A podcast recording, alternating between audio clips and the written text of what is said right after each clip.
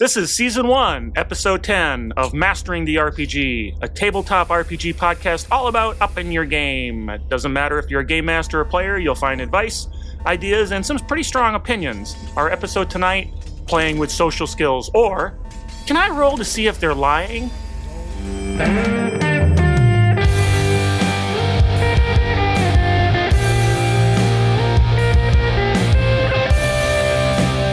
Welcome to Mastering the RPG. Like I said, it's a tabletop RPG podcast all about maximizing your game. We've got ideas, cool stuff found, opinions. I'm Carl with my co hosts Eric and James, and you'll find all our information at masteringtherpg.com. That's one word. And if you want us to uh, talk about something that you're interested in, adjudicate a problem, Eric would really like to do that, or you just have questions, Game Master at masteringtherpg.com. Send us an email. That'd be great. So, hey guys, once again, it's great to be on the mics with you. It's good to be on the mic with you as well, sir. And that's bully, bully, bully. and that's no lie, gentlemen. Welcome. Hello, everyone.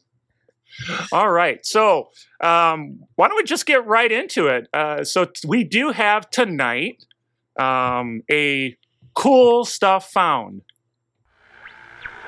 We have cool stuff found. Do you copy? Cool stuff found. Over. So tonight we have a cool stuff found, and it's found by Eric.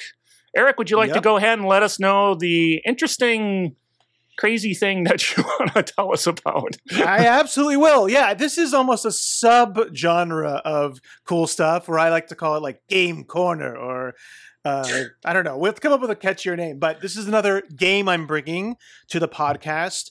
Um, unlike the last one, which was specifically developed for tabletop games to like work on role playing, this one uh, was not, but it, it but it pretty much is a directed improv session with a fantasy twist. So I think it's perfect to, if you want to like have a really fun time and then also kind of work on role playing because that's what it's all about. So what we have today is called Aye, Dark Overlord, uh, made by Fantasy Flight, Flight Games.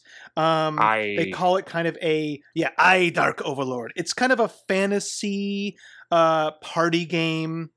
Um, yeah, and I now just to say up front, I have an older edition called the the I think it's I have the yellow box or the red box, and there's a newer version called the yellow box, I think, or the red box. One of those, and one of the, know the colors are kind of There's just a different color. inconsequential, but That's important. yeah, but the newer one has more cards in it and some extra rules. So I'm only talking about the original one, but it pretty much is still the same game. Um, so starting out, what is Aye, Dark Overlord? Well, the overall feel of this is one player gets to play the role of the Dark Overlord. Think of your over the top Sauron or any type of, you know, evil uh, character, evil, evil villain. And all the other players are the kind of bumbling, uh, uh, bumbling, pathetic, you know, um, overly uh, sucked up uh, goblins that are his minions. And basically, the Overlord has given them a task, a quest of some sort, and it's utterly failed. And this is like the meeting afterwards wh- where they're basically all trying to get out of uh, getting under the Dark Overlord's wrath, and they're trying to shift blame to each other. And it, and it gets more and more and elaborate and over the top. The art is really charming. I don't know if you, I'm showing this to my co-host now. Um, so basically, how does it work? Well, I'm just going to go over this very quickly. Um, there's a bunch of different cards. It's completely made of cards, and there's three types of cards. There's hint cards, which is this is the meat of the game, and these have like a name on them, a picture, and kind of a description. And we'll explain more. This I'll explain more about this later on. Uh, then there's the action cards, which are basically they basically this is how you, you play these to shift blame or to like mess with another player. And then there's the um Dark Overlords cards, which are the Withering Looks. And this is what he gives to players that kind of uh, provoke his wrath. And they're really, really funny because it uses this fun mechanic of like a, a, a camera. You know, zooming in. So for the the first one is like a farther away uh, one, and then the second one is like a closer up version of his look, and then the third one, if you get this, that means you've been, you know, you've basically been killed, where he's, you know, looking at you real tight. Uh, so that's so, when you so know Eric's showing lost. like these cards where it kind of like zooms in. Each card is like Yeah. zooming in onto his face. Um, and the basic setup is everybody's given three hint cards, three clue uh, action cards. And the Dark Overlord starts. You pick a player to be the Dark Overlord. Doesn't really matter. Um, they start by you know coming up with some uh, quests that they gave the goblins. So the examples they give in the book, like, "Well, my brave servants, I ordered you to kidnap the princess and bring her to me. Did you carry out your mission?" Uh, or like, um, "Slaves, did you raze the village near the small bighorn to the ground as I ordered you?" Um, so he comes up with some type of quest that has failed, and then you, you pick a goblin and then they basically have to play one of their hint cards and then gain inspiration from it. So they can use the the title of the card they can use the picture. So some of the ones here like here's a the bridge over the river and then it says katara's bridge over the river, uh, river drake. And it has kind of a picture of like a, a, creature falling from a bridge in a canyon. Or like oh, the wicked elf and has a picture of a female elf called Odium Ka, and it says the icy and mysterious lady of possibilities. Um, the flying ship, the drill elves flying flying galleon.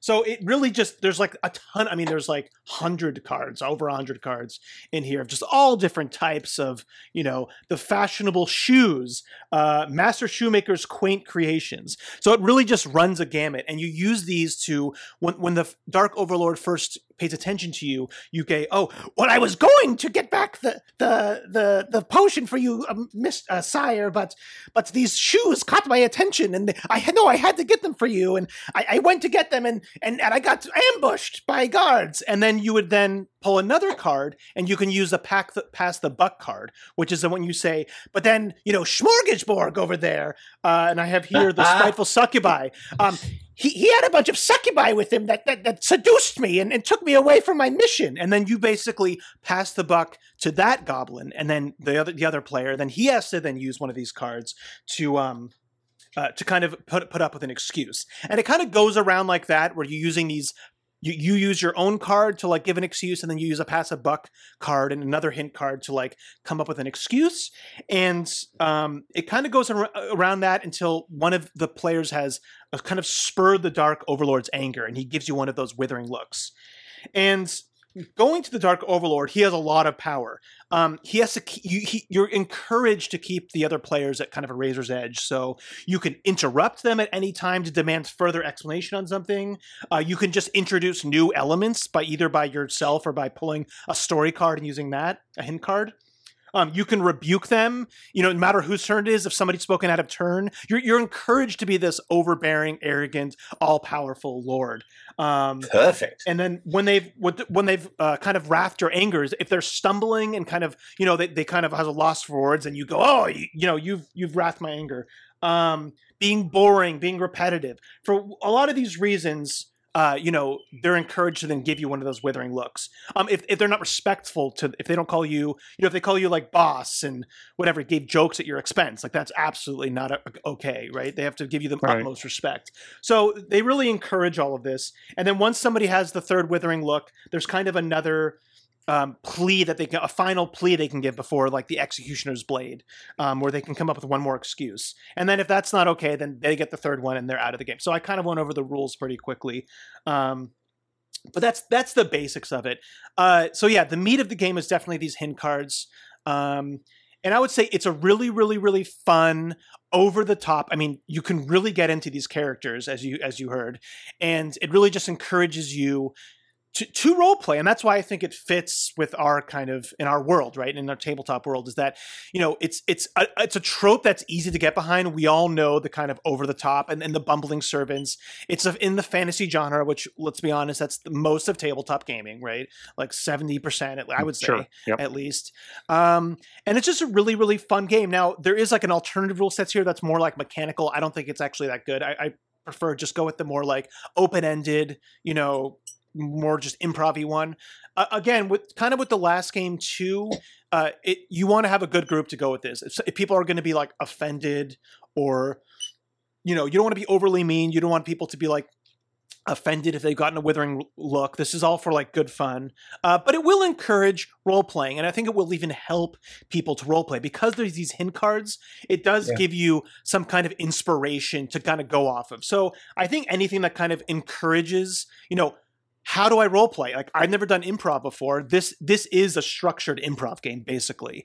Um, so it really will help like your gaming group you know, foster kind of more, oh, this is how you kind of draw. And the yes and, right? You have to pass the person to somebody else and they have to go from that and then say something else. So it also encourages that yes and, which is actually a perfect fit for today's episode. I'm glad we, this is, I talked about it now for today's episode because this kind of goes into social role playing and everything. Um, so yeah, so, you guys have any comments or So how long does or? the game go? How does a typical session? It's very, it's pretty quick. Uh, I would say it goes pretty quick. I mean, I, I think on the box, they say it's you know it's it's definitely going to be maybe at first it's a little bit slower, but I mean I would say it's definitely for under you know under 30 minutes i mean so you could yeah. use that as like more a warm up like, for your group even yeah i mean it's like those any like out. party games yeah you can do it as a warm up before the game you can do it on like a game night you can do it just for if you're you're waiting for some, somebody to come or whatever yeah i would say 20 to 30 minutes uh, definitely is more than enough time. And you can switch, you know, even with that amount of time, you can switch the who's the Dark Overlord, right? When somebody loses, then that person can then become the Dark Overlord. If you've gotten the third Withering look, then they have the chance to kind of become the the arrogant one. So yeah, it's really really cool art. I think it's good for you know a lot of different ages of players. Um, so kids, adults, I think it's kind of a fun, and you can see people playing this online. They have a, there's a bunch of different videos, people playing it, and it just it's a really fun, funny uh, engaging game. Very cool. That's that's pretty neat. Um, I like the I like Sounds the graphics. absolutely incredible, spontaneous and fun. And and I've got to say, look, you can't see it from where you are, but Eric's been showing us the, the artwork. It's got a Munchkin esque kind of yeah. vibe to it, which looks really cute. Um, I think people would really get into that. That sounds that sounds actually really super fun. Good warm up exercise for sure. Yeah, exactly. so now you just have to figure out how we can play that on a, t- a virtual tabletop, and we could play it in our group. there might be there might be a, a t- uh, tabletop simulator version. I don't know. So it happened. Yeah. There's there's a tabletop simulator version for goddamn anything. Practically, right? There'll yeah. be one for sure. You know what? If, yeah. if we might hit, we might play it and record it, and then we could release it as a bonus. We'll see. I mean, I don't know. Anything's possible. So. Oh, sure, sure. Take the guy who can't run tabletop simulator out of the game. All right, but with that being said. All right. Well, that was exact. That was exactly the kind of thing that we like to do for cool stuff found.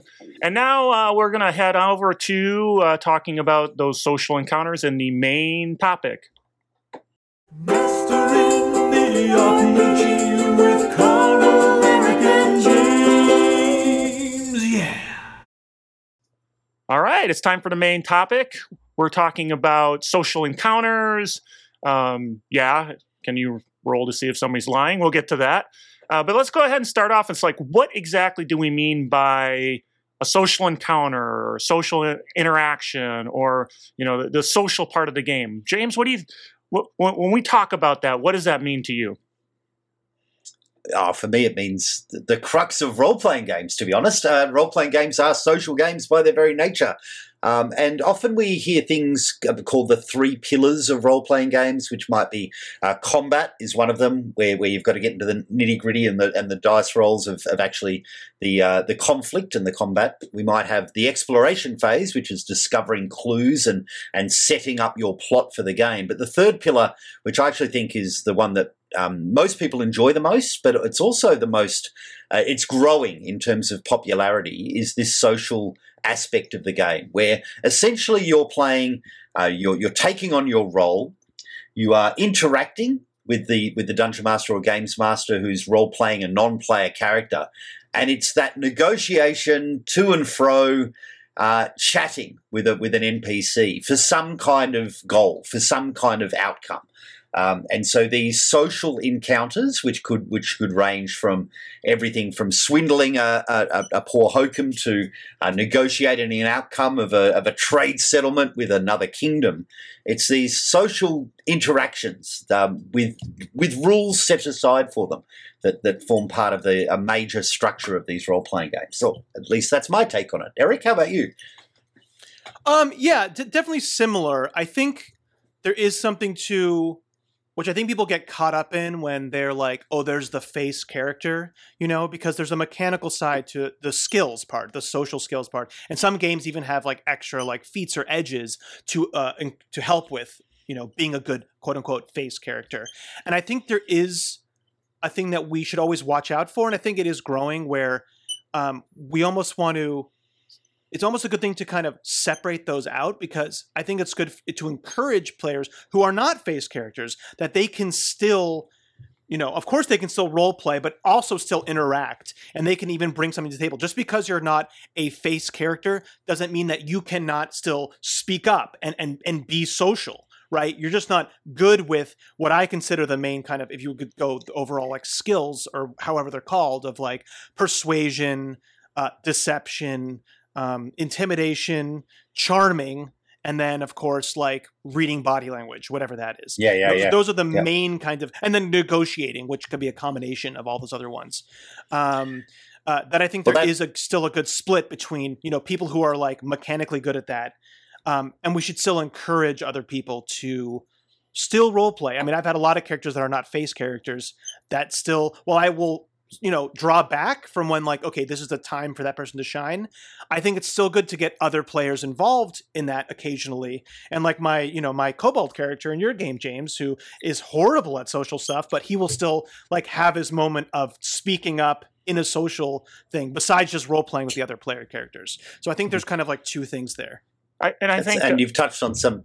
Sorry, go, Carl. No, no, feel free. Um, I, I was just going to say, uh, for myself, all it's absolutely true, right? The whole point of R in the RPG is it's a role playing game. But I, I kind of, for when I think of social encounters and kind of the social interactions, it, it, it ties off to kind of what Eric was saying. There's skills that are specific to drive interaction, and I, I'm thinking of NPCs, creatures, whatever.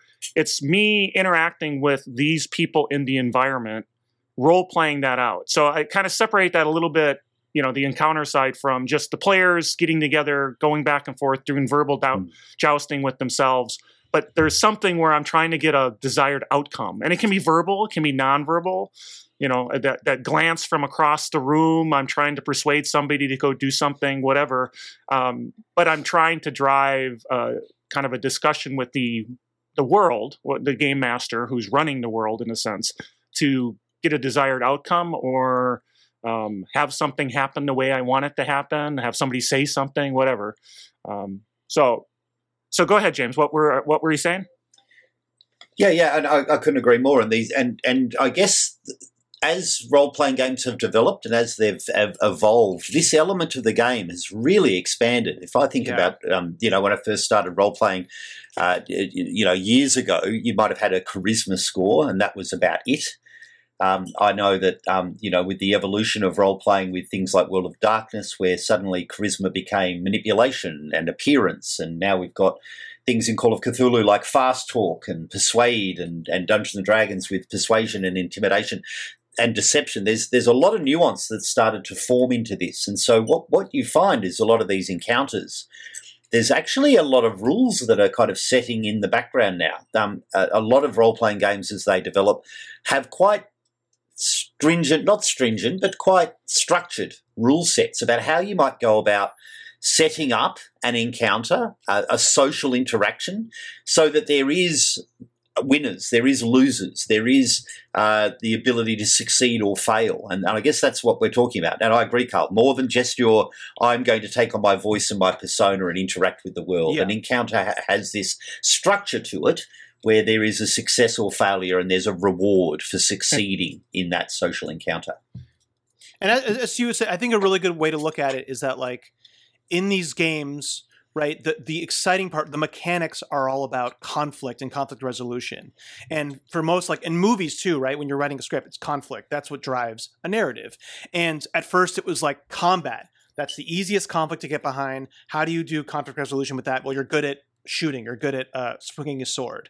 And then we look at like well there's a lot of other types of conflict in life right? There's conflict there's social conflict and that actually usually dominates how things go. And that, and that can be just as interesting. And you look at like movies and tv shows right? There's a lot of movies and tv shows that have social conflict and that is the main thing. You don't have to have a gun to have a good narrative. And i think like as you said james games are starting to actually catch up with that now of being like Mm. you can have a full you know robust social environment that has conflict and has multiple ways to look at it and i even think video games um, uh, I can't I can't remember the name of the, this game now, but there's a lot of video games coming out now, role playing games that are like no hardly any combat at all, and have like complicated you know social uh, skills and and feats, and that's what every all the conflict is social. Um, so yeah, I, I think it's an interesting direction we're headed in. And, and I think all that really leads into the big question, right? is we're we've got games now that are adding significant amount of rules related to social interaction. In the old days, right, you had swing the sword, shoot the gun, um, that kind of conflict. And I think you hit it right on the head. There's this other side of conflict. There's challenges with that now, right? The the social interactions are fundamentally different than combat.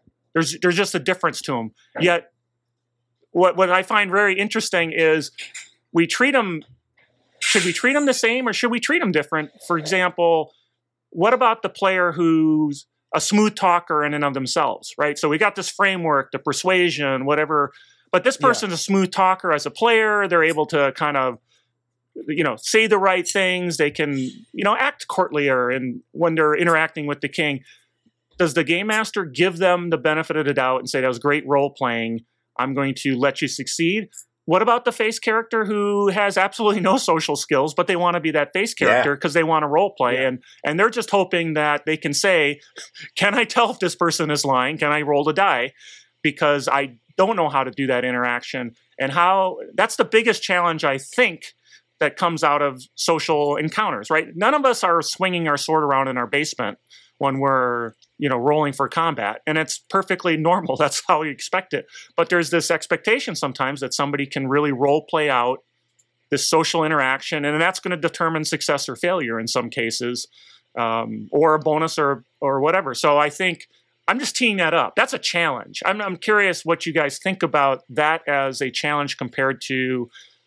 the other conflict, swinging the sword, which is kind of easy to uh, adjudicate. Uh, it's um, it's it's an emerging and consistent challenge in the games that I run. I must admit, Carl. Um, I guess that some of the appeal of role playing games and people that are drawn to these games are often social butterflies. And, and you'll find that there's one in almost every group that loves the acting, loves the role playing, is probably very persuasive in real life, and has quite high charisma in real life. Um, and how do you then manage that interaction? And I, and I must admit, like, I love a bit of role playing when I'm dungeon mastering. I'm I, I, I, like to act out the, the motivations and, and the, the, the the interaction, the toing and froing of a social encounter. Um, but you're right, it, there are mechanics about it. And there is, in my mind, there's always the set baseline of, of let the dice actually determine the outcome. Um, I've got in our game uh, that I run with Eric, we have uh, a very verbose, very articulate lawyer that plays in our game, and she creates high social skill characters and she has got a rapier like wit when it comes to social encounters. She ha- deals with a lot of nuance and will trip you up on your words if you're being if you're being a little bit careless. Um, and that can be a challenge if you're the dungeon master with an overt, a very good social player. Um, and so for me, I just make a persuasion rolls to see if it worked or not. Because I, I find I, I struggle to compete with her in, in those instances. And, I, and so I'll, I'll often say yep yep yep.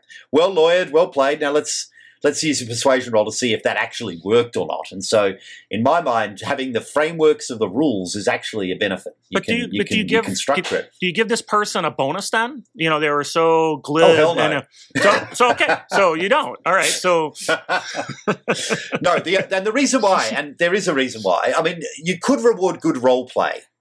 And there's a difference between good role play and good social competitiveness. Um, if if I, I reward good role play for, from the players that might not be overly verbose and, and, and, and articulate, if the if the motivation of their character is is on display, if they're actually following through with the storyline of their character, then I would reward good role play in that instance. But in terms of bringing to bear uh, a social skill around the table as a player as opposed to a character, I find it's um I find it's a little unfair if, um, to to reward someone who exactly. is who is actually naturally good at this. Because by the same token, I want to encourage other players who might not be so socially skilled to interact. I, and often um, and I'll talk a little bit about this later, often my stories will focus on characters who might not be so socially uh, inept, uh, socially um, adept. Um, the socially awkward characters I like to draw into role playing um, social encounters because it becomes a challenge for them. In the same vein as a character who's not good at sword fighting still gets involved in combat, I still involve the characters who aren't good at social interactions into my social encounters. And if that's the case, then you can't really penalize someone for not being a good, active social role player. And, and so for me, it's just we're all rolling the dice to determine the outcome.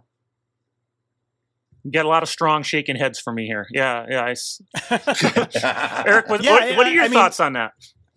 Well, I mean, we've talked about this before in our player skill versus character skill, and this is the classic example is the social thing. And I agree with a lot of what James said. And I think universally, all three of us, what we keep talking about is don't don't penalize, um, essentialize, like like like reward, but don't take away. And I think the when you come to social characters, face characters especially, um, you know, the player skill versus character skill that goes both directions. Like James was saying, either the person can be really good, natural, like the the play the, the sorry the player can be really good naturally, or they can be really bad naturally. But it's ultimately their character and the mechanics that will define success or fail.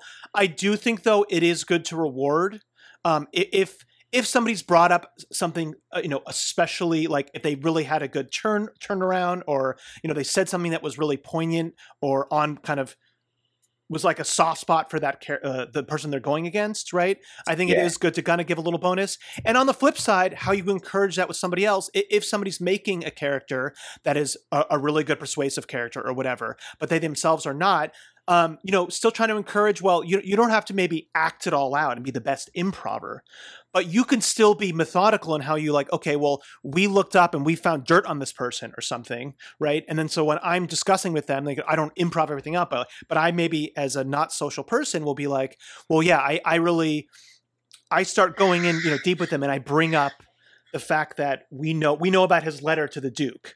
Like you can just say that without necessarily acting it out in the best, you know, coming up with the best time to kind of put that out. And that's still like I think that's still okay a- as a GM, like to let your player do that. And then you can be like, well, you get a bonus for that. Like you brought that up, and your character's good at it. You might not be, but you took the time to still have that advantage. So you don't have to be ne- ne- necessarily naturally persuasive, but you can still be kind of methodical in that way, at least. To try to like come up with well, what are things I can use. Um, And that I, I think there's also yeah. Sorry, go on. No, I, I was I I mean just to the point of player versus character skill. Um, and, and like you said, James, bringing other people into it, like I said at the very beginning too. Like I think it's really important to have the other players also social interacting. It should never be dominated by the face character. When it's like the the like really you know this is a high stakes social uh, maybe like narrative that we're doing then that's the, the faces character's time to shine. But you should always try to bring in other players. And like you said james like something that they're about right? Like if there's something specifically that their thing is about they should come into it. Because like as you said everybody gets to participate in combat and pretty much most systems will give every type of class some type of combat role um, in whatever way it is. So it is when you think about it unfair then to kind of siphon off social to just face characters. So always look to ways to draw people in but still let those face characters shine when they need to because that is what their whole character's about right? They're not as good as combat as the fighter so they should still have that time to shine but always bring in other characters and as a player I also tend to like my character in that game, James. I mean, he is not a socially good guy, but he will have times where he goes off because it's like that is his thing, or he uses his intelligence a certain way. And I, you know, me, I'm a pretty social person. I'm pretty, uh, you know, I like to talk, I like to improv, but I will hold back from like being, from making him like, you know, too on point with certain things uh, or or want to get involved always because he's too scared and he he gets stutters up. So I will make that conscious decision to when there's times of oh, okay, this is you know not his jam to like actually bring him back. And other times I will encourage him to be more forthright when it's like something that he knows about, like some type of invention, or he gets upset about something and his he just says fed up, right? So I think that's as a player. Even if you're not a face character, you should engage and not engage uh, when it's the face person's time to shine. Sorry, I went off a little. Well, bit. yeah, I, I wanted to. I wanted to rewind a little bit of something you said, which was really, I thought, spot on. That we've been talking a lot about role playing, right? And getting into character yeah. and things like that. But you said something very important. You can drop out of character in social interactions to be able to represent um, things that you may not know how to talk about it. You know, and there's the classic, you know, in my mind, uh, if you guys are familiar with L5R, right? That's a based somewhat on feudal Japan. It's a game. Yeah. Yep. And you go to court and you need to understand all the nuances of court and you have to, but I'm a person playing this game. I, I literally do not know all these things. And so you have yeah. to allow people to drop out a character and say, well, I'm going to show my show my respect and to the Lord in a way that makes sense, or the Daimyo in a way that makes sense. Okay, great. Let's roll the dice. I think the whole. I just wanted to make sure that I, I, you know, really stuck a dagger in that in that point you're making. That it's not always you have to talk it out. You can drop out of character if it's important, and you you just don't know how to say it. We I still would encourage role playing because we're in a safe space and it's fun to do. But yeah, you mm. can drop out a character for doing things that your character would know that you don't know how to express because you don't know it. You're just a person playing a game. So anyway, that's all and, I wanted even, to jump This even goes yeah. that even goes back to our last episode. Like the person who's good at thieving and exploration is not always going to know like, oh, how do you pick a lock? They're, they do not know how to do that. They're just like, yeah. I picked the lock right? So there is this kind of suspension of disbelief sometimes you have to give into yourself to like my character is good at this, uh, and you know I have a gap in knowledge there. I've got a uh, fantastic 11 year old little girl that plays a paladin in one of my games, and she's got intimidation of plus seven on her dice rolls, and and she's the most quiet spoken, lovely little kid that you've ever met, and she finds it very difficult to actually come up with how you would intimidate someone because she's just not naturally like that. And so I watch her get flustered all the time. And eventually she just says, Look, I just yell, can I roll? And it's like, Yeah, you can. you, can, you can yell and roll. Yeah. Um, yeah, I call him a name. It's a bad name. Yeah. He gets upset. It's really, really poignant. He hates it. It's really, really uh, on point about something on it. And so, all right. So that that really, I think, does a really good job of talking about some of those challenges. There's one more that is the title of the show that we need to make sure we touch on, which is because of social interactions and encounters, players expecting more insight than they can truly observe or get through this interaction.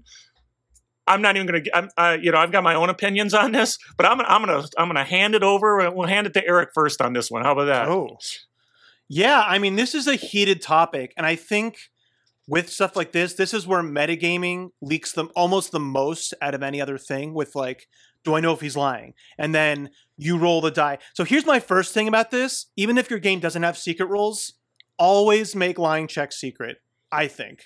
Uh, it just makes it much more interesting no matter what game it is. Because it's like if you roll the die and you get a really high roll, right? And you're like, and you're asking if, if they're lying, and you're like, got a really high roll, and they're like, okay, they're they're not lying. You know, even if you're trying to be a non-metagame player, it's hard to ignore the fact the knowledge that oh i know for a fact this person's not lying and i think it really takes away from the more organic role playing so something like pathfinder 2e it's a secret roll, and let me tell you, it really creates a lot more dynamic drama as far as social interactions go by making it secret because you've the GM rolls your die for you, adds your bonus. You have no idea whether you rolled high or low, so you have no idea if you actually believe them or not, and it creates a much more interesting experience. Um, uh, besides that, I think.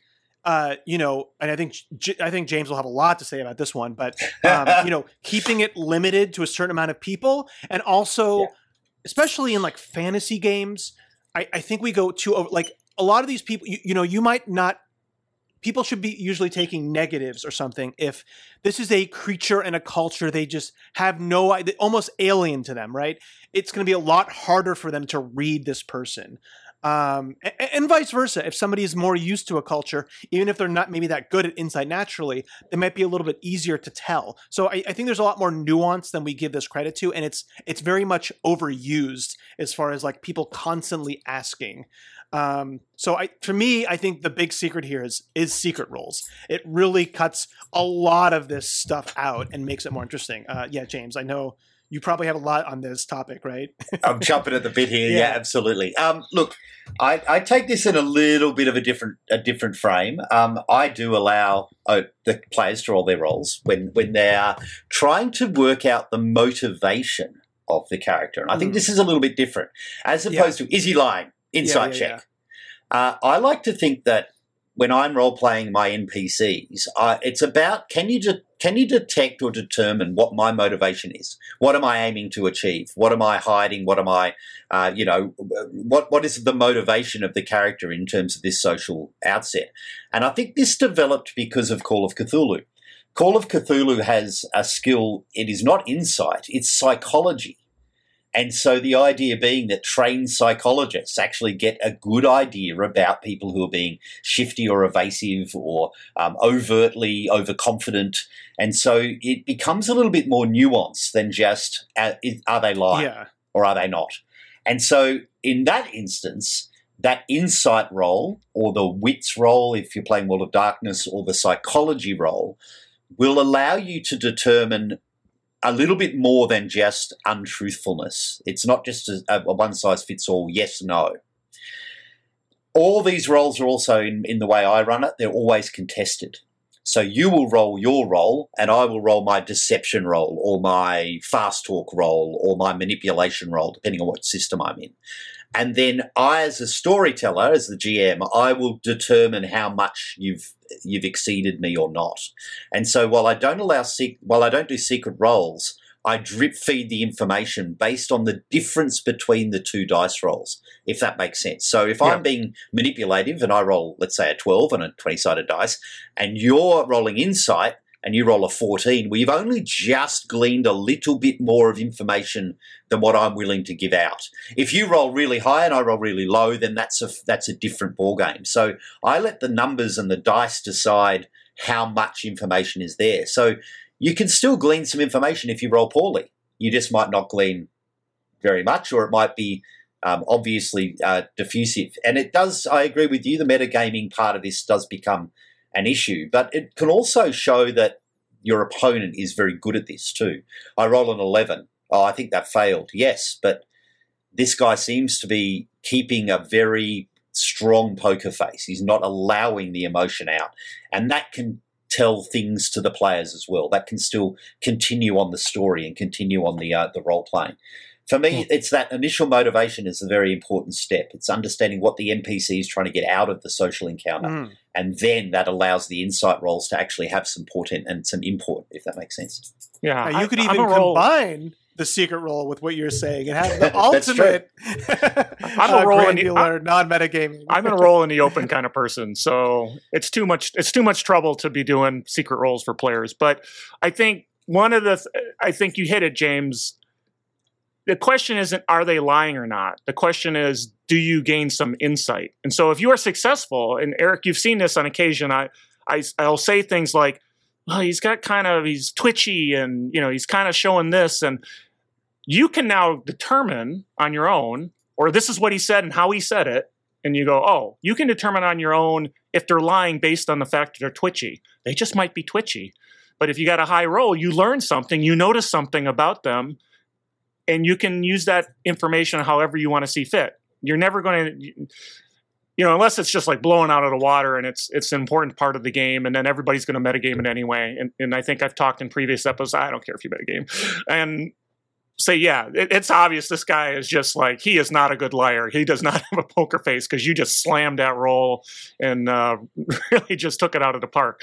But I roll in the open, and it's what you glean from it, and I guess it's more that psychology. And then you can make your own determination as a player. Did they lie? Did they not lie? Are they being truthful? Who knows? They may sweat just because they sweat, right? In, term, in terms of the other thing Eric alluded to, which is how many people can roll on these things too, is, is often a difficult thing. If you've got a group of five or six players, they're all effectively in the same encounter. And so you'll get, I'll, I'll see if he's lying. I'll see if he's lying. I'll see if he's lying. Oh, Yeah. And and and No that- that piling just- on. Ev- ev- ev- Eventually, it'll it'll pile on. So for me, there's a couple of rules. A, I do a generally rule of two, so two people can attempt something, and then that's it. But the other one is, is I often will encourage people who are not active participants in the discussion to make those rolls because they're the people that are sitting back and watching as opposed to in the in the cut and thrust of the social interaction. And so again, this is not a bad way to reward players in a role playing, or, or, or rather encourage players who aren't front and center in the role playing. You can allow them to have the good insight into what's going on, and and this happens a lot in a lot of my games where the characters who are good at perceiving motivations of others are not necessarily the face of the group, which makes Yeah. it quite interesting when some part of the group knows what's going on, but the person who's doing the talking doesn't. It actually encourages quite complicated role playing, which is which is fun. Yeah, and just just in most games you think about, usually the the face skills are tied to a different attribute than the insight or whatever it is. I mean, most games I can think of, they're usually tied, and it and it makes sense. Like I think myself naturally, I can be very persuasive, but I haven't like taken body language classes. You know, I watch a body language video and I'm like, oh wow, that's amazing. Like I don't know these things, so I, I think they are very separate skills in that way, uh, in real life and in games. Very cool. Very cool. So I think honestly, we talked about some challenges and some recommendations, but I'll just go right and say, okay, let's talk about recommendations for we don't want to be game masters only. So game masters and players. How do players should approach social encounters? and go ahead. Uh, I, before we, I, I just, I, I don't know if we were going to talk about this, but uh, with social skills, I often see there's like, you know, there's two modes, right? There's like the the low stakes, just kind of general uh, interactions, and then there's the you know social narrative, like kind of like what we brought up in our Savage Worlds to other games, the social conflict, which is like a social set piece. Right. And I think even if games don't have that, I want to reiterate it just again. Is like that's I don't know if you wanted to bring this up later, but it seems like we weren't going to maybe pass this over. Um, that that's really important, even if your system doesn't have it, and that will really give that conflict, that social conflict, a big thing. Where where this is something that has real real stakes. Um, usually some type of like opposing counsel where there's somebody arguing against them and this is where the face character really has time to shine and maybe helped by other people and i think it's really important to set those up like you kind of would think about as a combat encounter start thinking about how can i bring a social you know conflict that's like basically combat right that has real stakes that has real um uh that has real consequences that are either good or bad and that has like kind of a dynamic back and forth with some type of enemy combatant which you know socially and i think those are really important to put in to give games more dimension and to spice it up and you can listen to our savage world one. I mean we really talk about it there but i just wanted to make sure we, we touch on that because i really do see the social stuff as like those two different separate things Oh, uh, oh, absolutely, yeah, yeah. There's uh, in my mind, there's a, a marked difference between trying to get a ten percent discount off the tavern bill to the negotiation out with the big bad to try and ascertain what they're motivating yeah to try and do that big social social crunch.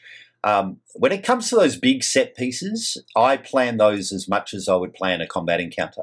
Like so, in terms of a getting your virtual tabletop map out and all your tokens and working out what that what's going to go on there. The the big social set piece, which often will take hours to play, because because people get really into it and the stress is really high and the stakes are really high. Um, you you in as a as a games master, putting the proper prep in for those things is really really rewarding. I um I use the when I'm prepping my social encounters, and perhaps this is a, a, a tip for games masters, and we'll get into player stuff as well. But I use the five steps of negotiation, which is kind of a bad '80s business kind of technique, where where I try to think about these things as a negotiation because invariably they are. The player will uh, has to convince the king to do something or, or or stand on trial or something like that. It is a negotiated outcome, and so Google five steps of negotiation. But essentially, there is a preparation or planning phase on this, which for me as a storyteller is about understanding the motivation of the NPC, getting a good idea about what is it that the NPC wants to get out of this interaction. There's a definition of ground rules here, which is generally about diffusing it out of a combat situation, so that often you know the players will charge into the the lair of the of the the big bad, and there will be a social interaction that you want to do without people just firing weapons and, and attacking people. You need to have that lull in the game to allow the social interaction to occur. There's some clarification and toing and froing, which is when you start to get out these dice rolls about insight and motivation. And then there's the bargaining or the actual social interaction, which is where your persuasion rolls tick off. And then the last one is actually closing that that interaction about was everything that, that was being motivated, did it actually happen or did it not? Um, and so it can be quite a complicated setup, but um, in my mind, by going through those steps, it makes it a lot easier when you're when you're getting ready to do your big social social build up and your big social conflict. Um, so yeah, have a Google five steps of negotiation and see if it can work for you in terms of planning your social encounters. That's very cool. and Carl, you I mean you've run a bunch of I mean Savage Worlds has social conflicts and you've run Yes. them. Like what are what are your well, I, I think takes or tips on those? Well, th- the nice thing about Savage Worlds, um, the social conflict system, and again, we talked about Yeah. that in a previous episode. What's nice about it is it solves the big problem of the player having the capability versus the character having the capability. Because the social encounter, it's over kind of three turns, back and forth.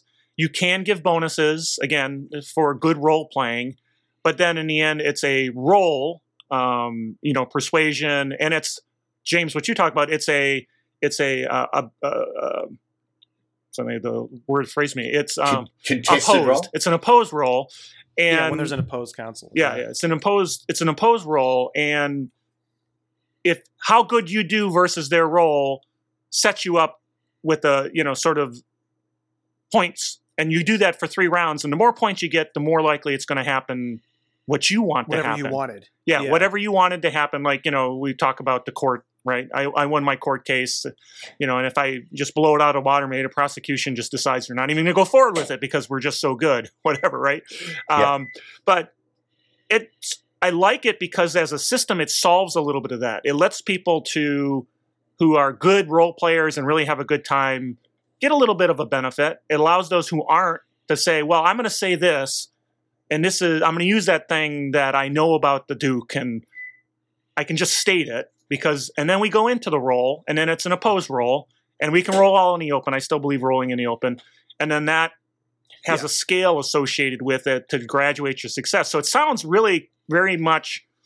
It doesn't solve all all ills, but it sounds like the you know uh, Shane and the folks who put that together they were trying to you know walk through that path of those issues that I identified or we talked about early on. So yeah, so I think it's a great, and it's not really tied to Savage Worlds. You know, go back and listen to that. I think just go listen I- to that I- that one and yeah, yeah, yeah. I, I think the main takeaway is here is that like as like you said, James, like these game systems are uh, evolving in this way and, and recognizing how this is a, real, a legitimate form of conflict that can be really interesting. And so I think it's a really good thing to if you're a GM or a player to encourage the GM to, to maybe add to try to kind of maybe if you don't do these to like just try them. You know, you don't have to go the biggest, but but treat them like you would a combat encounter. Think about well, I want to get to this place where they have to have this. There's real stakes. Maybe you know, like we said, there's kind of there could be degrees of success which make it you know akin to maybe like oh you've lost you've gained wounds or HP loss or spent spell slots. Right? There is it's not just a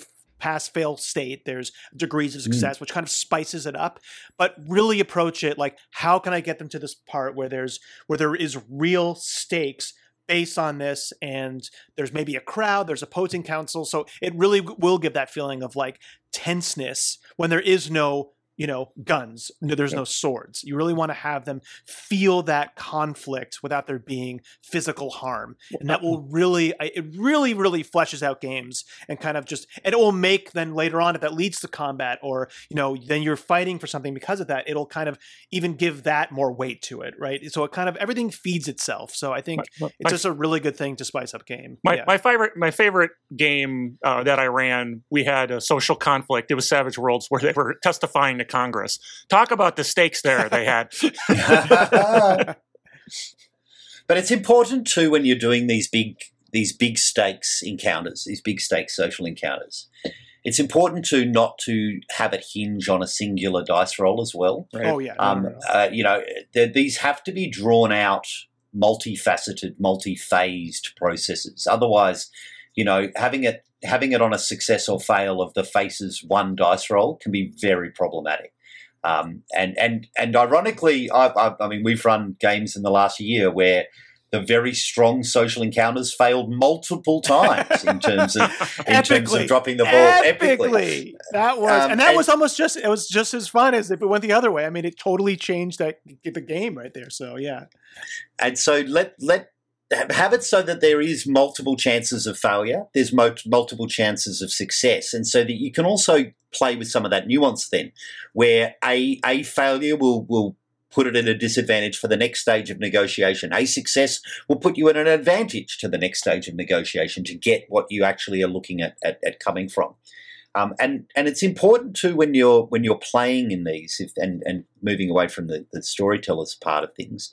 If you're a player one thing piece of advice I'd, I'd give people in social encounters is have a level a, a, kind of a, a gradient of what you will accept as success so that you're not entirely hinged on a singular outcome.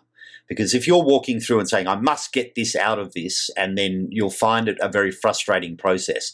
But if you can have here's a small win here's a medium win here's a big win in your mind then i think you'll find it more fun when you're negotiating with these uh, with these nasty npcs um, you know and and it stops you from having the uh, all you know uh, what do you call it um, you know um, all or nothing Yeah, kind of all or scenario. nothing. all Right. eggs in one basket. Yeah. All right. So, uh, Eric, you got any other thoughts there? Well, I think you, you what, what I cut you off before. You were talking about player hints, or what? What, what did you want to bring up then? Uh, tips for players role playing. Oh well, I, yeah. I think James kind of uh, started rocking into the players' hints. So that's what I was curious if you had any, you had any thoughts on it. Um, for me, it's just as a player, just do your best. Right? Gaming is fun. It's supposed to be a safe environment. Like I said, if you if you can't do it, drop out a character and say, "Here's what I'm gonna. Here's what I'm saying," and um, you know, then you can take advantage of those dice rolls. It's it's good and and you know and remember your character's got limitations so e- even if you are a face character and you're like super persuasive sometimes you're going to fail. So and that goes that gradiated part of success. But uh, eric what's your you you are the you know you are the uh do such a great the job. player's player. You're the player's player. There you go. Yeah yeah, yeah that's a good way of Yeah, saying it. That's so what I'm are your their thoughts on players or what they I, should do? I mean, I, it's a wide range, especially when it comes to social. And as we said, because it's such a um, almost a merging, uh, you know, larger mechanic in these games. I think starting with if you're a face character, I, I mean, you know, as as we kind of said before, either you're naturally as a player uh, persuasive, or may, if you're not, then I think it's important then to, like I said, kind of be more methodical about it. You know, if you're this persuasive person, while you don't have to be have the the sharpest tongue when you're doing improv when you're doing role playing um, you can still take advantage of you know finding pieces of information out or like maybe asking a gm like is there anything i notice about them? And then using that in your persuasion right? So kind of using multiple skills there to kind of see if there's things that you can use to your advantage um, and then doing that maybe out of character uh, you know because your character is good at it. Um, but also a thing with the face character is don't hog the spotlight always. Let oh good one. let some of the other characters because you know it isn't just like we said before in combat you know everybody's doing combat. While the fighter's better at it other people have their turns too. So so don't and i know it's hard because you're like oh i'm the face character. This is what i'm good at. Like you know let the other players have their moments to, to it like bring stuff in either for good or ill uh, and maybe even like go to them be like hey y- you know about this you're from this town what like you know and then ask them for information. Maybe they have insights that then you can use as a face character. So you're bringing other players in and you're making your character better because you're kind of gaining some insight in some way because the other characters have more diverse backgrounds that might touch on what you're kind of dealing with. Um, eh, for characters that are not face characters again i encourage you to you know speak up your characters just because your characters are not the most extroverted, you know, charismatic people doesn't mean they don't speak. They talk all the time. All these people are always discussing. I mean, you go to anywhere, you know, it's not always the person who's the party person. They're not just talking all the time. So every character, no matter what their type of character they are, has uh, a, benefit and like a, a reason they would to speak up in social interactions. But on the other coin, it's you know uh, let the face character when they really need to at times you know let them handle those. You don't want to hog that either. If you're the fighter that's good at fighting you know you don't want to just take it away from the face character all the time because they made those sacrifices to be good at social skills. But like i said my, my weird kobold character who is horrible at social skills in james's game you know I, I will then allow him. I, I will still speak up, even sometimes when I know he might mess up. Like when I was learning Sylvan, I thought to myself, well, I was learning from this one character who would probably only teach me swear words. And so I came out and was like, I say, like, you know, your mother was this, blah, blah, blah. And I was like, I go up to this person, I say, because this is what my character would know. And he's so daft when it comes to social interaction that he didn't realize that would be a faux pas. And so it was kind of a fun, I thought, like I didn't want to mess it up too much, but I still thought it was a fun storytelling moment that kind of, you know, I did mess things up, but it did take us in a fun direction. So that was kind of a natural thing, but don't overdo it, right? Still let your uh, in our case, Esmeralda, take the spotlight when it really needs to. But you can always, no matter what you are, you can always bring stuff to the table and you can help out the face character. Um, and, and, that's yeah. that's an important thing. This is still a troop game, and, and what you what you don't want is a two hour session of role playing where only one person is speaking. Yeah. There are other roles you can take in a social encounter if you're not the face character. You can be the you can rev you can try and rile up the crowd. Go, hey, he's making a monkey out of us, kind of stuff. You can be that insightful character that tries to get a a, a bit of a, a, hint on motivations. You can be distracting. You can use the social encounter to try and pick someone's pocket, do something else within the space, yeah. so that right, right. so that you can involve yourself. So uh, you know. Um, and it's important when you're running these encounters as a as a dungeon master to keep an eye on what the other rest of the group's doing and try and encourage those kinds of things. Try and encourage having other things going on that isn't just the the monologuing between two of the stronger role players. I think that's the other point. Have things going on in the background. Have things that others could be noticing. Having oppositional stuff that's starting to rise, and, and the other players can be aware of that stuff, so that so that the scene doesn't become a little bit too, you know, too too monochrome. If that yeah. makes sense. Because there's really no, I can't think of any type of character that wouldn't be able to contribute in some way, uh, either on their own or to like, uh, you know, help out the face character. I mean, even from like you said, like an intelligence person could be, uh, oh, you know, researching books and oh, here's a historical context for this, or the barbarian could be, you know, uh, just looking intimidating or or pushing people out of the way, like you said, like causing a ruckus in the crowd. Or, I mean, pretty much every character can contribute in some way. So either as the player or as the GM, you should be encouraging that from either side. Um, yeah. Very very cool. So I think we uh, nailed that one. And so I'll go on and say, hey, thanks everyone for tuning in, and hopefully you got something good out of it. Remember to drop by masteringtherpg.com to learn about our projects, uh, our uh, support us, contact, all that good stuff.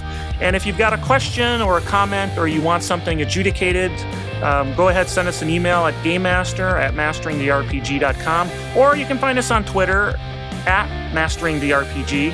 And so you can uh, just drop us a note there. We had some folks uh, send some Twitter messages over and we answered some questions on that too. Um, so if you like the show, now that we've had a few episodes, we'd love a positive review. Um, subscribe so I can go to the 12 different places and count um, because there's no way to find it all out in one way. But hey, what, do, what am I saying here? Um, but once again, I'm Carl with Eric and James. Say goodbye, guys. Goodbye, guys. Goodbye.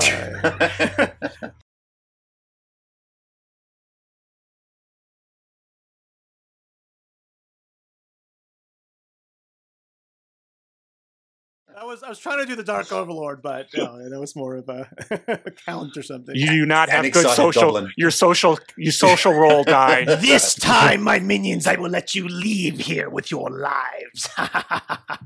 oh, that was embarrassing. Insight but, check. Insight check. All right. Damn it. I rolled a two. We're out.